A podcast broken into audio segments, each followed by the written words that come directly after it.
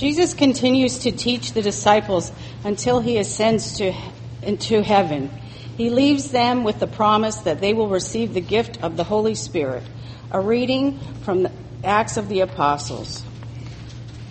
When the apostles had come together, they asked him, Lord, is this the time when you will restore the kingdom of kingdom to Israel? He replied, It is not for you to know the times or the periods that the Father has set by his own authority.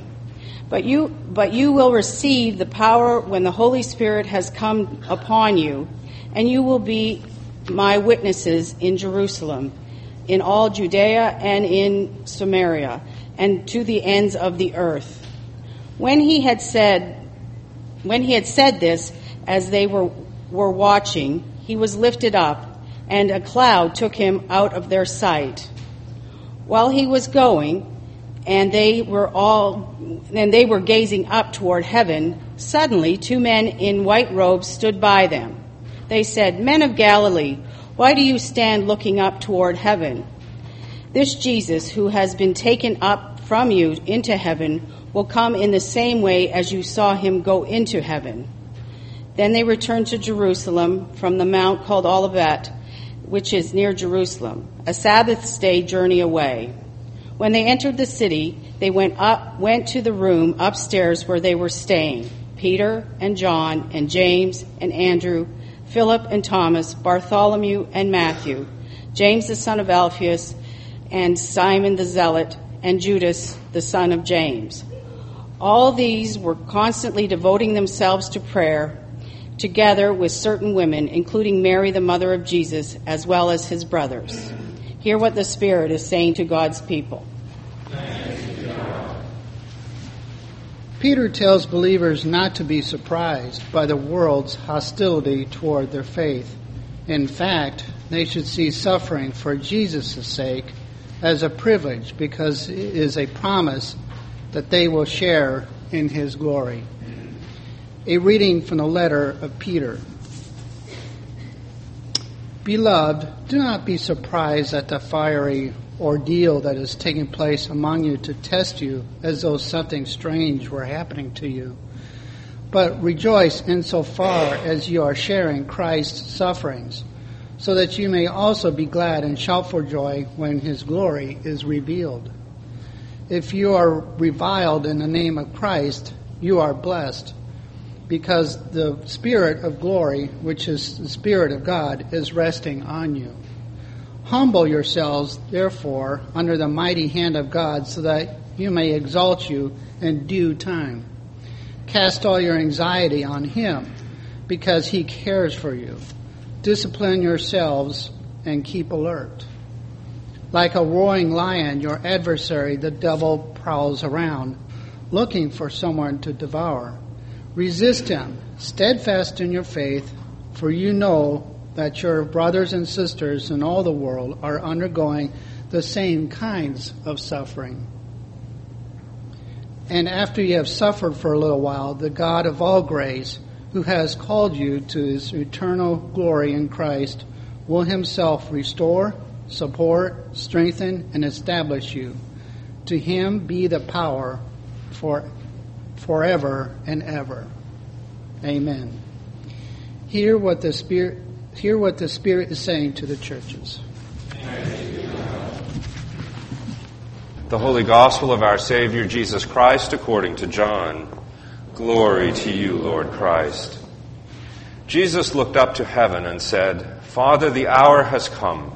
Glorify your Son so that the Son may glorify you since you have given him authority over all people, to give eternal life to all whom you have given him. And this is eternal life, that they may know you, the only true God, and Jesus Christ, whom you have sent. I glorified you on earth by finishing the work that you gave me to do. So now, Father, glorify me in your own presence with the glory that I had in your presence before the world existed. I have made your name known to those whom you gave me from the world. They were yours, and you gave them to me, and they have kept your word. Now they know that everything you have given me is from you, for the words that you gave to me I have given to them, and they have received them, and know in truth that I came from you, and they have believed that you sent me. I am asking on their behalf. I am not asking on behalf of the world, but on behalf of those whom you gave me, because they are yours. All mine are yours, and yours are mine, and I have been glorified in them. And now I am no longer in the world, but they are in the world, and I am coming to you. Holy Father, protect them in your name that you have given me, so that they may be one, as we are one. The Gospel of the Lord. Praise to you, Lord Christ. You may be seated. The ascension is not a doctrine that you hear preached much, partly, I think, because the way it's presented in, in the book of Acts is a little bit comical. Um, here you have Jesus standing with his disciples, and he begins to go up into heaven, and they're sort of gazing up, and then a cloud kind of has to hide him from view, so we're not caught looking up his skirts, I guess. Um, and and it's you know it seems kind of weird. Um, and then the angel says he will come again in the same way that you saw him go. Um, I think a little bit of what's going on is that Luke is presenting Jesus as competing with Caesar. Um, when Augustus Caesar died and his body was cremated, his cupbearer swore that he saw Caesar's effigy ascending into heaven, and so the Senate declared Caesar a god. Um, Luke is saying, yeah, Jesus went up into heaven the same way, and better yet, he will come back. Of course, we get into lots of trouble when we start trying to predict when he's going to come back. That crackpot in California just recently, what was the date? May 25th or 27th, something like that. I had friends on Facebook who, you know, sort of laid out a, a suit of clothes on the floor and took a picture and, you know, sort of, I've, I've been raptured, you haven't kind of thing. yeah, you know, we get into that. Um, he even got some folks to cash out their retirement benefits and give him the money so that he could advertise the end of the world. If the end of the world is coming, you're not going to need your retirement benefits, right? His big mistake was not to just disappear with the money and say, Bye, I went, you didn't, um, I've got it.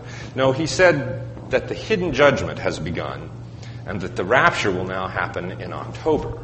Um, so, so watch for it. He's not the first guy to have predicted the end, and he won't be the last guy. The early Christians, some of them, believed so ardently that Jesus was about to come back any minute that they, in fact, also cashed out their retirement plans. And, and Paul, in the letter to the Thessalonians, has to scold them a little bit. Don't just be sitting there idly doing nothing, waiting for him to come back. You've got to be about your work, earning your keep just like everyone else. The angels today um, Luke, of course, is writing at a time when the end hasn't come, and the end hasn't come, and the end hasn't come, and people are getting disappointed. Um, what are we supposed to do? And so Luke is going to tell his story in such a way that the end is pushed off out there to an indefinite future. And in the meantime, we're living in the age of the Spirit.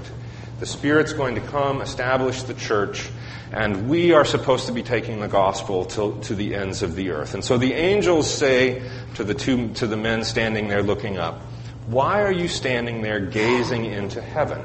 Um, the implication being you have work to do, get on with it. Um, so they go back and go up into the upper room and begin to pray for the Spirit.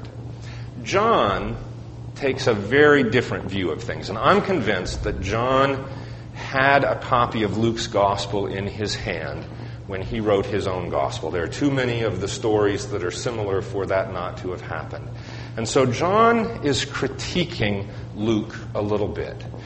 The beginning of this chapter, chapter 17, it's the last chapter in the long discourse that Jesus delivers to his disciples at the Last Supper, sort of saying, I'm about to go, here's what you all need to be doing. At the beginning of chapter 17, Jesus looks into heaven, not the disciples, and he says, the hour has come. The disciples in, Act, in Acts ask, Is now the time that you're going to restore the kingdom? And the angel, and Jesus says, It's not for you to know the times, the seasons, so on and so forth. John looks into heaven, in, or Jesus looks into heaven in John's gospel and says, The hour has come. This is it. This is the restoration of the kingdom. Be ready. And then he goes into one of those things that if you followed it while I was reading, you're doing better than me. Glorify the Son, that the Son may glorify you with the glory that I had in your presence before the world existed. They are mine, mine are yours, I'm in them. That wonderful confusion of boundaries, the divine coherence. Jesus has been given authority to grant eternal life to anyone whom he wants. And this is eternal life, to know that you are the only true God and Jesus Christ you have sent. Well, we already know that. So we're living eternal life now, is John's implication. This is it. We're living it. Protect them in that name that you also gave to me. Everything that Christ was or is in the world, we are now. I am no longer in the world, but I'm coming to you, but they are in the world. Everything that Christ was or is in the world, we are now. I loved that this Lent we got to read those long passages out of John's Gospel and sort of go back and review the whole thing. Remember how John's Gospel starts. John the Baptist is standing, um, and Jesus walks by. He says, Behold the Lamb of God who takes away the sin of the world. Two of his disciples hear that, John's disciples. Next day, same thing, and they follow Jesus. Jesus turns around sees them and says, What do you seek? And they say, Where are you staying? And he says, Come and see. The big question in John's Gospel is where is God in the world now that the temple is gone? Where are you staying? And Jesus says, Come and see. And we end, of course, with the disciples running up to the empty tomb, and there are the two angels at the head and the foot. This is now the Holy of Holies. This is where God remains in the world, in the empty tomb. Everything that Jesus was or is in the world, we have become. The one line in this passage from John that troubled me a little bit was Jesus said, I am praying on their behalf, not on behalf of the world, but on their behalf because they are yours. Why would Jesus not pray for the world? And the reason is because we have become the high priest. Jesus entered the Holy of Holies to intercede for the world. Everything Jesus was or is in the world, we have become. It's our vocation to pray for the world. So John says, This is the hour. It's already here. You're already living eternal life. Don't be waiting for some apparition to come back down from heaven on the clouds. This is it. And your vocation now is to pray for the world. In the adult forum, we've been talking several books that we've read. We've begun to use the language of divinization to become divine. Baptism, at our baptism, we die to sin and are raised to newness of life. We have become divine. We begin the process of becoming divine, coming closer and closer to God already now. This is eternal life to know that you are the only true God and that you sent Jesus Christ. We have it now. And we participate in the divinization of the world, the bringing of the world to God, making it come closer and closer to God. When we bring bread and wine forward at the Eucharist, fruit of the earth, work of our hands, and place it on the altar, we ask God to transform it into divine things, into the body and blood of Christ. It's already happening. It's happening week by week by week. We're not going to be like some crackpot waiting for the end of the world. The end of the world is now. It's the divinization. It's God's purpose for the world to take everything into God's self, to be transformed. Jesus looks to heaven and says, The hour has come. Glorify the Son. I have glorified you, now glorify me. Glorify them purpose of the incarnation was to begin the transformation of the world. And we continue that transformation as we come here to worship, not waiting for some end time, but seeing it happen now in those moments when God gives us glimpses of the divine glory. Amen.